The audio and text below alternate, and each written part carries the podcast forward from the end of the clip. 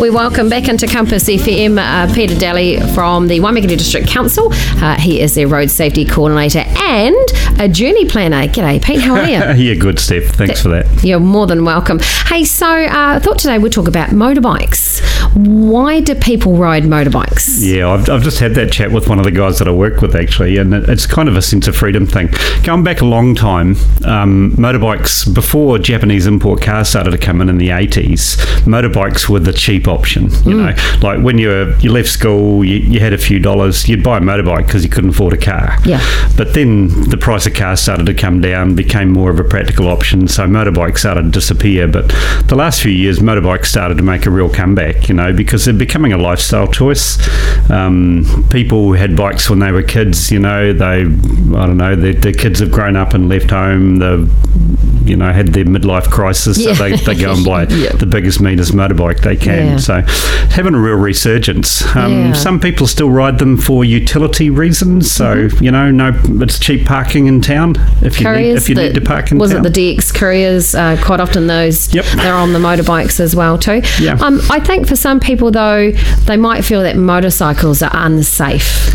Yeah, look, I, I, I do hear that. Um, I prefer to think of them as being unforgiving.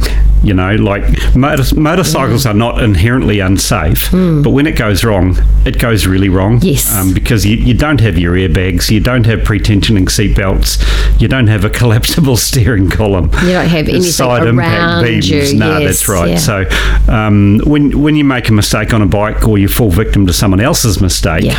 um, the outcome can be a whole lot worse. So. Absolutely. So, hey, bikes are, would be quite nice, you know, in summer, you know, cruising North Canterbury, you know, you're fully kitted out and your helmet and your boots and all sorts of stuff. But what about winter, though? Yeah. Um, f- funny thing, someone said to me a long time ago, "What happens in winter?" I said, "Well, you get wet." You know, I mean, that, that that's just, just how it works. Yeah. There, there's gear you can get now that keeps you dry and warm. Um, it, it takes a few dollars to do that. Mm-hmm. Riding around in shorts and a t-shirt, well, it, it, it's pretty dumb in summer. Yeah, even yeah. Well, even anytime, even dumber really. in winter, Yeah, really. yeah, so, yeah. absolutely. Um, so I have a, probably a bit of a silly question for you in relation to that. What happens with the water on your uh, visor, or does it steam up? Like, is there stuff that you can put inside to stop that happening? Yeah, yeah, there is. There's.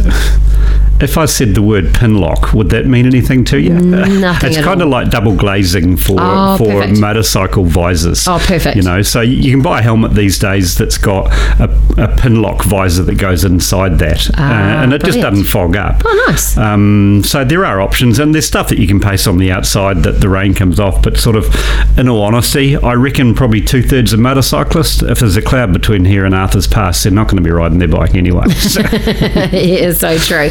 Because it's a long time since I've been on a motorbike. I was a uh, pillion passenger. I was behind, um, Right. and I was really nervous, Pete. I was, you know, what do I do? I didn't want to, as you're saying, it can go horrifically wrong. Um, and they're like, no, no, you need to lean with me. But the natural reflex that most humans do is when someone leans that way, you go the other direction. Yeah, yeah. Look, there's a whole pile of technique about that, and there's even technique to being a pillion passenger. The, um, two or three times a year, my wife and I go away on the bike, and she's a fabulous pillion passenger. You know, she's real good. I don't even know she's there. Yeah. Um, having a nervous pillion passenger actually makes for a nervous rider as well. Yeah, yeah, 'cause you can because feel you, that you, energy. you've, you've got, but you've got them to worry about as well. holding you know, like, tighter. when, when, Yeah. when you're on the bike yourself, you've only got yourself to worry about. Yeah. But when you've got the pillion, you've got to factor them in and think about, you know, do I really want to have an argument with my wife when we're sitting like this? yeah, yeah, absolutely. Hey, so uh, just uh, quickly, what's your favourite bike, Pete? Uh, If you had to pick one. Pretty much one with two wheels. Yeah. Uh, look, I just like bikes. Um, within the bike world, people have got their favourite bikes, but I just like bikes. So bikes have been what I've done for a job for a really long time.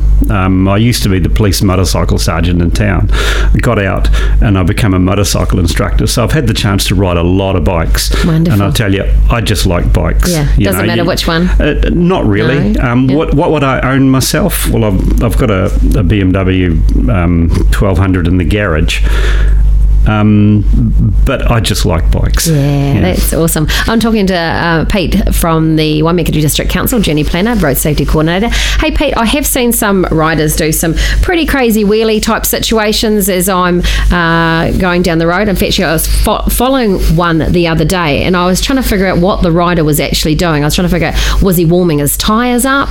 Uh, he was literally swerving across the road and then he just kind of waited until I don't know what he was doing. And then he quickly accelerated and looked like he was about to do a wheelie. And I was like, what is this guy doing? So, as a, a person who has been on the back of a bike, uh, not obviously ridden one, but and then as a, a, a driver in a car, I'm sitting there going, scratching my head. So I just gave him some space because I'm like, dude, what are you doing? Yeah. Why do people do that sort of stuff? But there are reasons why you want to move around within your lane, um, Yeah. and there's a bunch of reasons that you know you want to be more visible, you want to see more.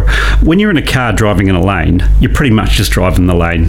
But a bike can be out to the left, out to the right. Yeah. Or in the middle, and he's trying to op- potentially trying to optimize uh, his visibility and you know try to avoid the potholes, that sort of thing. It was. right? It So- was. A, it wasn't that, Pete. I don't.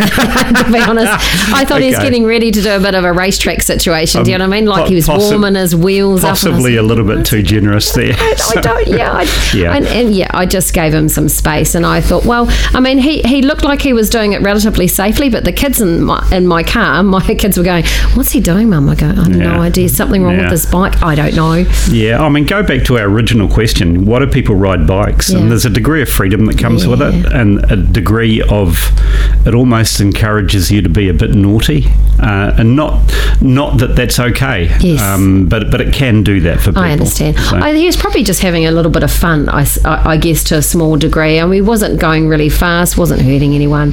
Uh, like I said, maybe he was just warming his tyres up.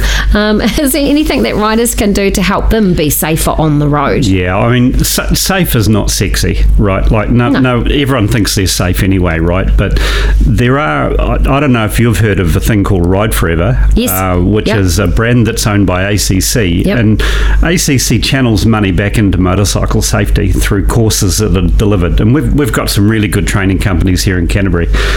People who go on these Ride Forever courses are about 50% less likely to have an injury claim. So that's why ACC pays for these courses. Yeah, wonderful. But the things that drivers get out of them, things that riders get out of them, is they'll end up enjoying their motorcycling more because they don't have the pucker moments. Yeah, yeah. You know, the- the- yeah, Yeah. they don't have moments like that anymore. It's just giving people a different way, different ideas about how they can ride their bike to get more enjoyment out of it at least risk. Yeah, you know? absolutely.